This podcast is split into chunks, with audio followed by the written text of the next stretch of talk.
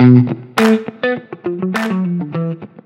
and welcome to another episode of the Buy Your Side podcast, the property podcast to help you make smarter property buying decisions. My name is Michelle May, and I am the principal of Michelle May, Michelle May Buyers Agents here in Sydney. Let me pronounce that correctly. And today I want to talk about solutions about the property crisis that we have at the moment rental buying there is a real short supply uh, all across the nation and i am very fortunate to have Ludwina Dautovic here, the CEO and founder of the Room Xchange. Ludwina, welcome. Hello. I'm so happy that we're speaking again, Michelle. It's been a while. I know. So we spoke, uh, we were just reminiscing. We spoke a while back, a few years actually, um, when I was doing Sydney Property Insider podcast. And the Room Xchange was still very much in its begin stages, I don't want to say, because you've been hard at work for, at this for such a long time. But now we are in 2023, and I am so, so incredibly um, pleased for you because you've won so many awards since then, and you've gone from strength to strength. Uh, with the Room Xchange. But for those who don't know what the Room Xchange is and what it's all about, can you please run us through uh, this amazing, amazing concept? Thank you. So we're in year six and we're having a laugh before overnight success. People laughing. It's like, oh my God, you've come at such a great time. And it's like, well, yeah, we've been working at it for a while. Um, yeah. I founded the company originally, picture this. So my eldest son was 22 at the time and he left home. And as you know, most mothers do when that happens at that stage in your life. I walked past his room and I had tears in my eyes. But a year later, the tears started to dry up, and I was seeing this very nicely dressed guest room that had barely been slept in in a very different light. And I started to see it as a cost center. Mm. And this bedroom was costing me $200 a week, roughly when you think about square meterage of your house and how much your mortgage mm. is and, and, you know potential ways that you can monetize that room and i was thinking yeah. i need to do something better and smarter with this room and eight housemates later roughly the Room Xchange was born and it, obviously there was a lot that transpired in between that but you know, I had rented it to a number of different people over that time, and I had a particular system and process that I would put in place to ensure that it was a successful and enjoyable um, experience for me and my husband and my adult daughter was still at home at the time. And we just had such an amazing time with all of these different people that came and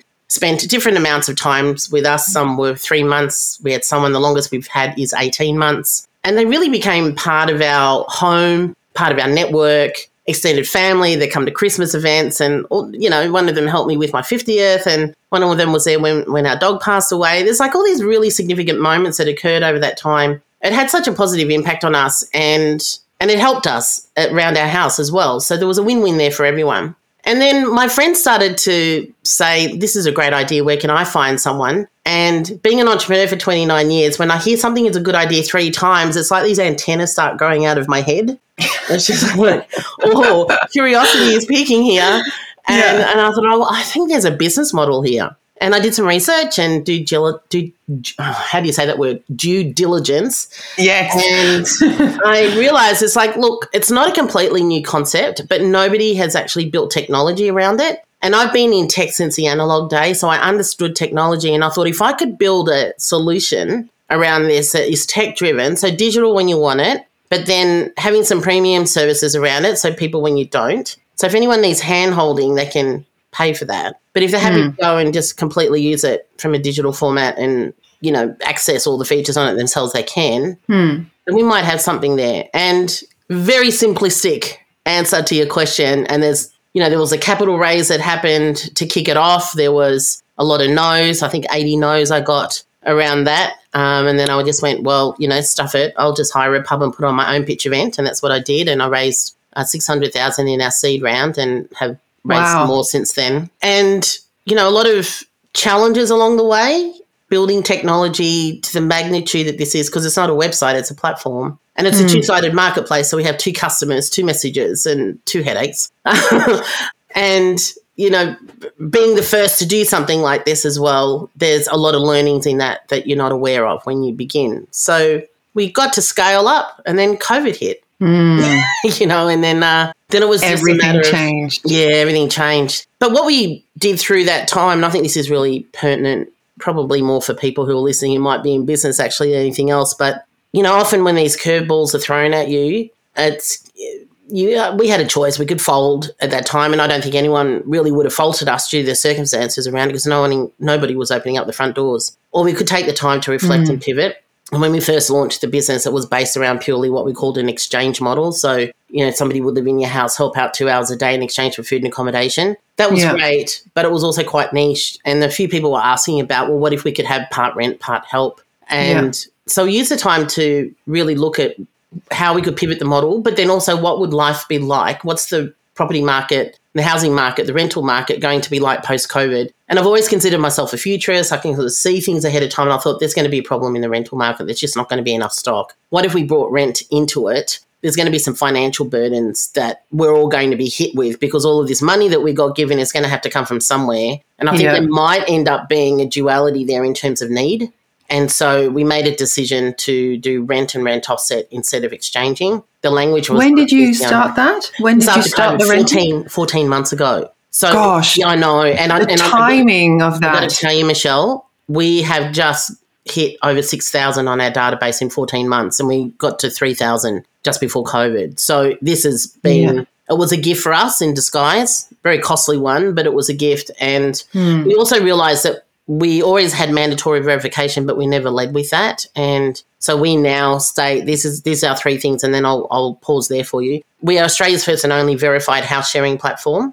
We partner with Digital ID Australia um, Australia Post uh, verification technology when we first launched. So we lead with that. Nobody else has it as a mandatory requirement. So everyone is safe. Everyone is who they say they are, and people who have got Yeah. ill intention will not complete our process because they don't want to be identified in that way. Our algorithm matches you based on personality, values, and lifestyle, so you feel like you're coming home to a friend. And we want our homeowners, who are our main supply, to feel like that they're adding some value to their life and to their home, not losing something. And the third thing is that you can choose rent or rent offset or a mix of both. So it's completely up to you which model that you want to utilize. So if you need help around the house, you can offset part or all of your rent by requesting help around the house, and that can be negotiated on a week by week basis. And considering there's over 13 million unused spare bedrooms in around 10 million homes across Australia, that's a big lot of hmm. supply. And a lot of those homeowners are struggling now with multiple interest rate hikes. And the reflection of that is that this is the first time in six years we're getting as many homeowners signing up as we are people looking for a room to rent. That's mind blowing. That A, no one has thought of this before because it makes such sense. It makes such sense to me. You're helping both sides of the equation. People need extra income,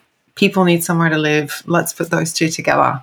It's it's so simple yet, you know, I think it's it's an amazing thing that I, I mean I can only see that grow more and more. I mean because there's so many different aspects to this that will help you know, one of the things that I see as a buyer's agent, for example, is that we don't get enough of the empty nesters downsizing because there's not the properties there, right? So the young families can't move up into the three plus bedroom uh, houses because the, the, the boomer generation don't have the smaller properties. So they, they're living in these massive properties. And quite often, you know, they're also getting to a point where it may be quite lonely for them you know so there there, is adding that they're having companionship in their life even even if that other person is out working every day there's still that in the evening in the morning that connection with another person and they're generating an income potentially you know having a bit of extra income over and above whatever they've you know saved and have a pension for. And the, the younger person will have somewhere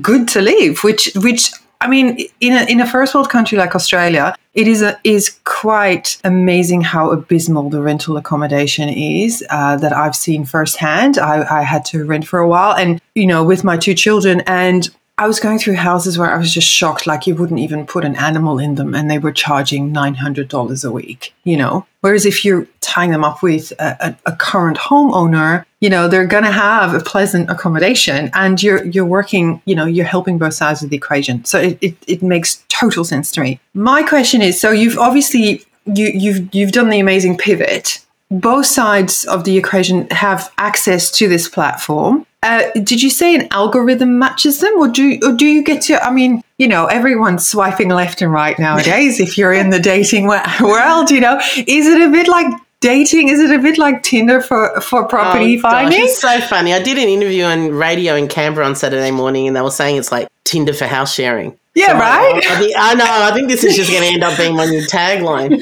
Um, yeah, look, we we have search criteria, and of course, once you know the more and more in, information's inputted, there's going to be more that will be able to be um, reduced down in terms of the search results. Mm-hmm. Um, but you can select age range, gender, personality types. Like there's food type. You know, there's a number of different things that you can search for. Yeah, yeah. But there's there's one point I just wanted to just pick up on that you mentioned before because I think there's an assumption around this that, and we can get back onto this this point. Um, you mentioned, you know, young people and empty nesters. So they, they are two demographics that we uh, do attract. But interestingly, our housemates, so we call them households and housemates, but we'll say homeowners and renters just for the sake of conversation. Our renters range from 25 up to 70. Yeah. So, when most people think that house sharing is kind of like the flatmates type conversation, right? And when I don't know about you, but when I, am 57, when I think of myself as a young flatmate, I do not want to live with someone like me, like who I was. That's not happening. Um, uh, you know, but people that register on our platform for somewhere to rent understand that they're stepping into somebody's home mm. with their things.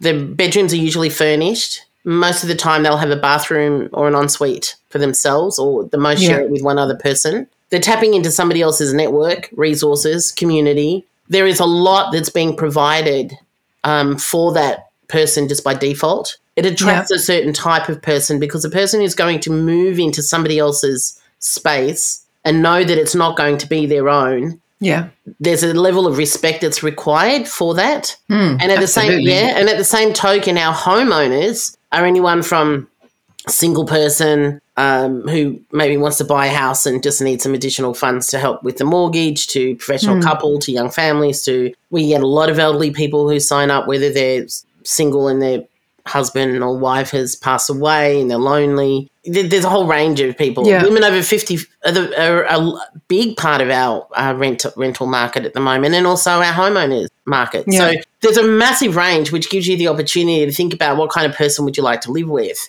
And we're not attracting backpackers or people that are just sort of looking for a room and then they don't need to talk to anyone else. This is really about creating micro communities in our yeah. homes. And it's really important that people understand that this isn't about, okay, you've got a, there's your room you can use the kitchen at six from six till seven and that's it. We don't want to see in. It's not that. We're actually mm. sharing our homes and sharing our lives together. To the degree that that happens is up to every household. Um, in our home, for example, you know, we have some meals where we we share together, and then some, you know, days where we just take care of ourselves. Um, yeah. We go to our own spaces to watch TV. Um, but sometimes we'll sit out on the deck and have a chat. One of our housemates likes to do afternoon tea on a Saturday and make a cake, or you know, everybody's mm. different. Mm. But yeah. you negotiate that as you go through. But it's very important, I think, for, for your listeners to understand that this really is about adding value to your life, not losing it if you're choosing to open up your home to share. Yeah. So, and I forgot your original question, so I'm sorry. no, no, no. I, I think it's it's good that we're you know I think it's good that you you pointed out that there's all these different fa- parts of society that you know are benefiting either whether they're homeowners or or renters. We spoke about this in a previous conversation, where you know, because we've been chatting for a while about how you set this up. Because obviously, you're inviting someone into your home. Just from a legal standpoint, what kind of paperwork, what, what what kind of you know documentation can people expect from either sides of the equation? And secondly, if you are a homeowner, you know, can you actually make this work towards your mortgage? And yes, if yes, how does it work? If not, why not? Mm. So we've, you know, I'm a homeowner as well, and the 12 interest rate hikes are costing me, you know, another thousand dollars a month or something mm. to come mm. up with, and a spare bedroom's worth that. So mm. there's your problem solved right there, you know, in yeah. terms of contributing to the additional costs the how to make it work and what's required. So it's up to each individual arrangement to decide the best uh, setup for them. We're a marketplace, so we provide the opportunity for people to actually create those connections. It's up to them what they how they make that work afterwards. What we Yeah. would recommend, and this is based on my experience, everyone again has to make up their own mind. We have a house share agreement that over the years I've created a template for. And once the homeowners have actually found someone that they want to live with, if they notify us of that, then we will actually we provide versions of that, whether it's a light version of it that they can utilize themselves, whether it's a full version that comes with a video of instructions and how to actually facilitate that, or whether they want to hire one of our client managers and do a three way video call and we can help them to facilitate that together and then they Yeah. co sign that. It's what we call would call a civil agreement.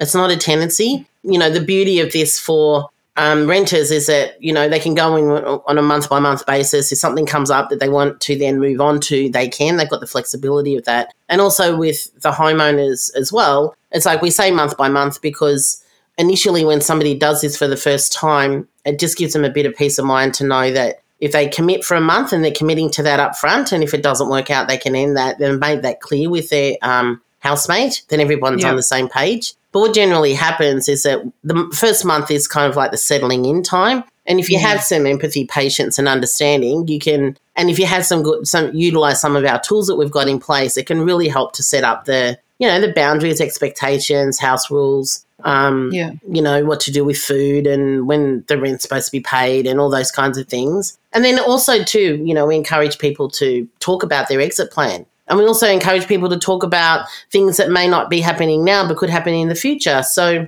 what if you meet a special lady and you would like her to come over every now and again? You know, can you Yeah. imagine bringing that conversation up a couple of months down the road, but you've never brought it up at the beginning? It might feel a bit uncomfortable for the guy or girl, whoever, right? So, you know, hmm. we encourage people to have those conversations up front. So I always say to my new housemates, look, you know, I, I understand you're not seeing anyone now, but should the time come and you want to mm. have your friend over, what we would like you to do is invite them over for dinner. Let's all sit down, break bread together, have a chat, have a laugh, and then everyone gets a feel for each other. And then, you know, if we're all happy and we feel comfortable, then once every two weeks is fine. If they want to sleep over, then you can go and sleep over at their house once every two weeks. You know, there, there are Yeah. our rules around that. And I've not had any conflict with that, you know? So, Yeah. and it's kind of like, you know, please don't wear shoes on the carpet. It's just a house rule. Yeah. You know, we absolutely no smokers in our house because I can't stand the smell. I don't mind if you have a drink, but I don't drink, so I don't want any, you know, drunken behavior in my in my house. So it's just it's very simple. What are your house rules? And often you don't think about that when you're a homeowner because you just have this organic way that you all live together and you have an understanding Yeah. in your own home, right? Yeah. And the other thing is, is that homeowners don't buy a house with the intention of being a renter or renting it or sharing it. So they don't understand the processes of that. So we have those resources in place and lots of information on the website to help them. And again, they can do it themselves utilizing that information or they can hire us to help them through it. Yeah. It's always best to have those uncomfortable situations or those conversations up front, right? I mean, Yeah. I work, for example, different aspect. I work with first home buyers, and you know, sometimes the bank of mom and dad is involved. And I, you know, I say to them, "Do you actually know the strings attached to this situation? you know, what are they expecting back from you? You know, because they might just is it is it a gift? Is it a loan? If you sell the property, do they want the interest on the loan? Do they want a share of the profit? You know, Yes. same ideas and, and i think people tend to shy away from difficult conversations but especially if you are moving into someone else's home Yeah, that's a really great about. point, Michelle, that you bring Mm. up because there's some people, homeowners that we speak to, go, oh, look, it'll work itself out. And I say, It'll- please yeah. do not have that cavalier um, approach to it because you are going to end up with some problems. Because Yeah. it, there's, you just don't ever want to make assumptions about anything. And you know, like we've we've all been house sharing from the moment we're born, right? It's not a new concept to any of us. It's just Yeah. we've done it with people that we've come to know. We didn't know our parents until we were born. We, you know, we we got to know our kids. We've had family come and stay. We've had, you know, friends maybe stay for a while. You know, we've all mm. done it. It's just there's when it's a couple of weeks, you kind of put up with people's stuff, you know, but ongoing it will become an issue. So Yeah. it's just much better, and it, and it's much easier to have those conversations when it's not awkward. It's only awkward when you get to know them. When you don't know them, it's much easier to bring it up. I find anyway. Yeah. Um, and and it's just all documented. Everyone signs it, and you know it's there. yeah Yeah, You know? absolutely. Yeah. I mean, I've I've learned, you know, there's nothing as queer as folk, and people never cease to amaze me. I mean, I'm in the people industry, you know, even though Yeah. a lot of my job has nothing to do with property; it's about people. And uh, yeah, I, you just you can never fail to be surprised. So that I think, do you actually bring give them a list of Yeah. these are the top ten awkward questions?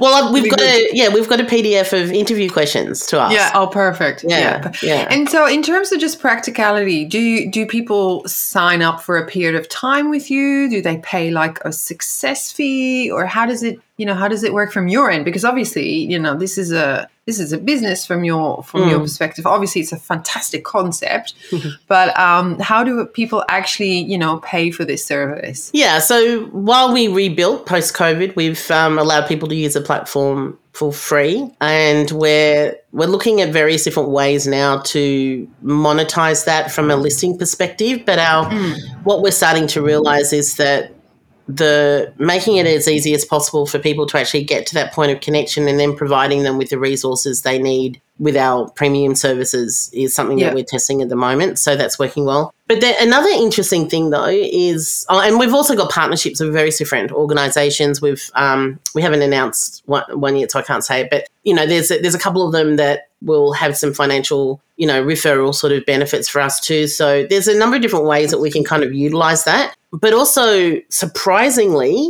we are getting approached by a number of different councils government businesses in the private sector hospitality sector uh, even housing big development housing development companies can Yeah. you help us with our accommodation problem for our staff for our workers for our Yeah. peak seasons coming up regional Yeah. areas you know um, a lot of regional areas are saying having to say no to particular events and festivals and things like that because they have an accommodation problem for people coming into town when they're on it's a lost opportunity cost there you know and we have the technology and means to be able to help them solve that so there is a bigger conversation that's happening around or behind the scenes, I guess, in terms of Yeah. what the Room Xchange can do. Because all of these rooms, first and foremost, we do not remove housing from the rental market. That's a core value and rule that we hmm. have. We are not going to be ever be part of the problem. So, you know, if there is an opportunity where we can support a regional town by helping, you know, homeowners open up their space for a while to provide accommodation for someone to come into town to attend that event, that is a positive outcome. You know, and we're getting local communities then involved in actually helping to, you know, improve the local economic growth um, and to accept opportunities that otherwise might not be. And, you know, the, the, I can't actually talk a lot about other things that are popping up, but here's one that, you know, the government should right now be coming and knocking on our door and saying, hey, how can we use your technology to help solve this problem? Because I tell you, with over 13 million unused bedrooms, let's just say we got 2% of them. That's a massive amount of rooms available for rent that can help then remove people from the rental market, making more of the actual rental properties available for couples and families. And this will put a, a massive dent in the problem right now. And one of the things, and I haven't said this before, so I'm going to say it on your podcast, and I hope our listeners will take this with the right intention. The government cannot solve this problem, even with this $10 billion budget that they've got and the 1.2 million homes that they mm. plan on building in five years, which really is that can happen with the current mm. state of the building industry, with the cost of builds, with, you know, like, I don't need to rant. Oh, that's a whole That's a different other conversation. Yeah. But yeah. what about the problem right now? What are they doing right now? The only, if Hmm. we mm. don't start, and we, I'm talking about you and me, and whoever's listening, that's you. If you have Yeah. a spare bedroom and you have the heart and the means to be able to open up that spare bedroom and share it with someone, you are not only enhancing your life and helping to solve financial burdens in your own home, but you are also becoming part of the solution to this housing crisis. And I believe, and I say this because I live, I live this myself, that I know that if we don't do this as individuals in this country, we are going to see a very different Australia in 12 months' time because most middle class households are only two paychecks away from losing it. You know, we talk about homelessness. We are not a solution for homelessness. We can certainly prevent it. Um, but right at the point when people are actually looking for, if they lose their home, they don't, a lot of people don't have options now to go and find a rental. And if they don't have options to find a rental, what's the next option? Their car in a car park, a DFO or somewhere like that. And Look, I live in the inner west of Sydney, and in my local park, Enmore Park, there are tents. Yeah. Out. Yes. you know, uh, Yep. and it's it's not just the single male; it's women with Women children. with children. and And, and uh, and there's a huge segment of the new the new homeless are actually the invisible homeless. You know, they're they're they're couch hopping from friend to friend. You know, that's not that's no way to live. Uh, the biggest section of people becoming unemployed or uh, homeless now are women my women age. over 50 with Yeah. dependents i'm Mm. in that bracket Mm, you know and it's it's absolutely frightening that this is happening so I know. um, what other obstacles do you see with i mean with the with the current rental crisis like what what what do you think what else is contributing to this the fact that, that all of it not everyone says all of a sudden but obviously it's been building and building and building and building and now everybody's talking about it and now we need a solution now but Mm. w- what do you think besides the Room Xchange you know contributing to providing pe- people with rooms to live what else would you would you say would contribute to easing this stress Oh, jeepers. So, um, I am a self managed landlord. So, we have an investment property, which was our family home, and Yeah. we rent where we live. Okay. So, I experience the rent, the housing market from all facets. yeah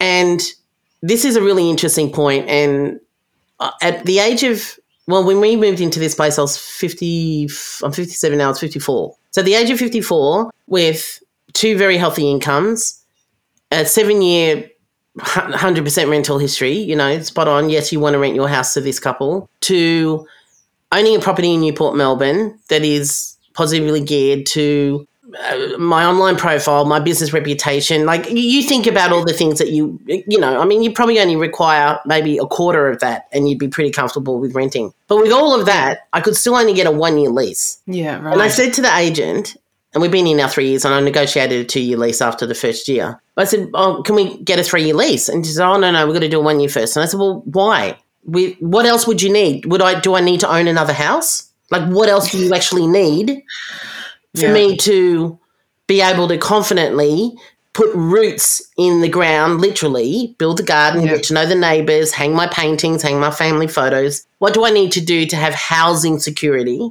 at this stage? So, from a rental perspective, I would never imagine that this could happen where somebody of my standing, I guess is probably the word, would still have to jump through hoops to negotiate a longer lease. Now, our lease is coming up in um, early next year. And even though I'm pretty confident we'll get another two year lease, but I still have this insecure feeling of what Yeah. might happen. And so imagine if you weren't someone of my, you know, standing or if didn't have all the additional benefits that or privilege that I have. And you were, say, a single mum with a, a child and you had to go and find somewhere to rent. So you got no hope. Absolutely no hope. yeah And and I don't blame the the I want to be really mindful of not blaming the um the property managers because they're in a predicament. Their first priority is to the owner of the property. But there goes another problem. How is it that 75% of the investment properties in this country are owned by mum and dad investors who, by the way, are not professional service providers? Mm. Now we look at when my the tenants in our place, for example, they spend twenty six thousand dollars a year with us. I look at this as a business arrangement. They're a customer that spends twenty six thousand dollars a year. I'm going to make sure they're happy. yeah You know, I want you know if it was any other business and the customer was spending that much money with you each year, you'd bend over backwards for them. You would be making sure Yeah. that they're happy, that they've got everything that they need. They would appreciate that. They would, you know, majority of the people in the world, I believe, are good people and they will look after your place. If you treat them with dignity and respect, even more so. And I, I just don't think that we look at this relationship, the landlord tenant relationship, in the way that we should be looking at it. Because if we did, and if the landlord and the uh, the homeowner and the renter were having more conversations together, I know that they go through a, an agent, but why can't they also speak? Because a lot of the times, I think of this friction that occurs is because there's misunderstanding or there are decisions that are being made that are not in the best interests of either parties. That then creates problems. And I know mm. this has happened happens because it happened to us when we had to use an agent to rent our property through COVID. And it was just like this mm. guy was going through some health issues. He had to go away for a while. He had to cut his his leash short. I just connected the dots in my head and I went, okay, we need to make this as easy as possible for this guy. the agent wanted to make sure that they paid out their lease. And I went, no. I want to have a conversation with him. No, no, no, you don't want to do that because he'll try and get as much out of you as he can. And I said, no, I think this conversation requires empathy. And I just want yeah. to find out exactly what this guy needs. And then I want to work with him to help make it easy for both of us. It turned out I ended up taking over the renewal of the negotiation of all this. We were only mm-hmm. out of rent for one week. That was it. Yeah. The entire house got spotlessly cleaned. His sister came in, got involved. We had the right, we had a 20 minute conversation, done. It was all done. You know? Isn't that interesting? Because really, we're going essentially back to what we were talking about before which is the uncomfortable conversations and and bringing back humanity in the whole equation yes right yes because you by you going no no no i i'm going to talk to him as a human being and forget about what you think is going to happen it, sometimes we get put the fear of God in us, you know, because what what is this person trying to get out of me, the worst of things. But I'm I'm like you, I'm a believer that essentially most people are good and trying to do the right thing. So that's I yeah, I, I, what you're saying resonates with me tremendously because it is about essentially the, the human needs to come first and yeah, then yeah. how do we work this out where it is of course it is a financial uh, transaction and it needs to work for both sides of the equation but and then security is a huge thing you know yeah. not having you know because what I'm hearing in the grapevine as well, like you know, I'm I'm working with a lot of property managers, you know, with with uh, you know clients who buy an investment property, and then we're working with a property manager, um, and you know, passing on the client, so to speak. You know, they're saying, well, what we're coming across is that you know when we get these tenancies previously managed by other property managers is that these tenants are actually so scared to say anything mm. you know say the the air conditioner has broken or you know the kitchen's falling apart or there's you know water coming through i don't know whatever the case may be it can be little or large they're afraid to speak up because they're afraid of getting turfed out you know and so in oh, fact yeah, yeah. they're afraid of getting turfed out but also the landlord the the property is dilapidating it's getting worse a small problem may become a huge problem because it doesn't re- get rectified so eventually everyone's a loser. Exactly. And I, and I just want to add in there that I think that, you know, the relationship with the property manager is very important, but there's a lot of undue pressure on them at the moment with a multiple amount of applications on properties mm. as well. And I cannot imagine how difficult, I, I, just want to be very careful to, you know, make sure that I'm, I'm not you know, here to be, you know, dogging on them because I cannot imagine no. how tough their job is. But I think that yeah. they're very important in the equation there. And I'm not saying they're not, but I think from a legal and from the documental, you know, document sort of perspective and, you know, maybe negotiating any issues. But then in terms mm. of looking back at the 75% of investment properties being mum and dad investors, you know, I think there needs to be a requirement for them to have at least $5,000 put aside that they can put towards any thing that needs to get fixed on the house. I think that should be a requirement. Mm. And, but then, you know, if there's if they, if they're able to have a conversation or communicate directly with each other with the property manager, they're maybe mediating some of that. A lot of the conversations I think could get resolved. A lot of the issues will get resolved much faster because everybody wants to win. And if you can mm. give the other person as much as what they want, and they can give you as much as what you want, negotiation mm. can then transpire in that. And that's what mm. I, you know, that's what I think. And I, and and I think that there's been a big mistake with the majority of the rental housing falling on people who are not professional service providers. Mm. There is a there's that is something that you know I think needs to be talked about. Maybe maybe part of the solution could be that these you know investors first time or you know secondary whatever investors have to do a course some kind of certification you know like just to, to know the rules around what their obligations are what is the best way to manage a tenant you know proper even you know looking after a property properly. Expectations, you know, what, what, yeah. And yes, look, I like I like your idea, but then we've got the problem of we've got more and more people leaving the you know property investment space, so there's less rentals. So there's a whole mm. there's a whole cycle of issues here, and they're yeah, great things, and I think discussing them is really good. Um, mm. But there need, you know, there there has to be. Look, if you look at, and I'm not going to name specifically, but if you look at short term holiday platforms where there's ratings and reviews involved, right? The person who owns that property that is renting it out for a short term holiday has expectations and requirements to make sure that property is in great standing, not good standing, actually mm. excellent mm. standing, right? Now mm. it's like, well, how is that not parlayed then over to somebody who's providing long term housing? I think mm. there's something in that that we can explore a little bit more. I mean, the mm. government, you know, reneging on their responsibilities many years ago to build, to continue building and providing social housing and low cost housing has created a massive problem. I think the, you know, the the building of oversized housings in the greenfields, you know, expecting that the next generation is going to have as many kids as what we did is a massive mistake. I mean, what are we going to do with all these McMansions? Because my kids' generation are not going to buy them. You know, there, mm. there's there's a lot of issues across it, and I think it's just when the when the home became the bank, when the the you know what I'm saying, when the when your house becomes a bank, there's a very different um, experience of that, and then when that bank then becomes a service to somebody else who needs housing security, yeah, that's a very different conversation. I think we need to be digging more into that. Yeah. Oh, look, it's it's not a conversation that's going to you know come up with a solution overnight that's for sure. Like you said there's so many different levers that need to be pulled you know and it's it's very easy for the political parties to just go on one particular agenda and go this is the solution to it all but it, it it's not it's clearly not. But i'm so pleased that you're here today to talk us through the Room Xchange and what it can actually do to be part of the solution. If people are interested in becoming either a renter or a, a homeowner with a spare room that they want to share with someone, how are they best to get in touch with you? So just go to the Room Xchange and that's X C H A N G E, theroomxchange.com. Mm-hmm just click any of the orange get started buttons. It'll take you through. In the footer is the FAQs, there's a blog, there's lots of articles. We've also mm. got the Room Xchange podcast and we've got lots of helpful conversations there. Please connect directly with me on LinkedIn if you want to have a conversation from a, um, you know, if you're a leader of a community or a business that needs a housing or accommodation solution, just connect with me on LinkedIn. That um, it's probably the easiest. And all of our socials are at the Room Xchange. So um, yeah, head over to there. That would be great. Well, thanks, Ludwina. Uh, you are certainly a powerhouse, and I admire very much what you do. Thanks for taking the time to talk with me. And if you have any questions, if you've been listening to Ludwina and I, and you have any questions for either Ludwina or myself, you can also get in touch with us through um, hello at buyyourside.com.au. Um, hit me up on TikTok, Instagram, and LinkedIn, of course, as well. Uh, thank you for listening. Until next time.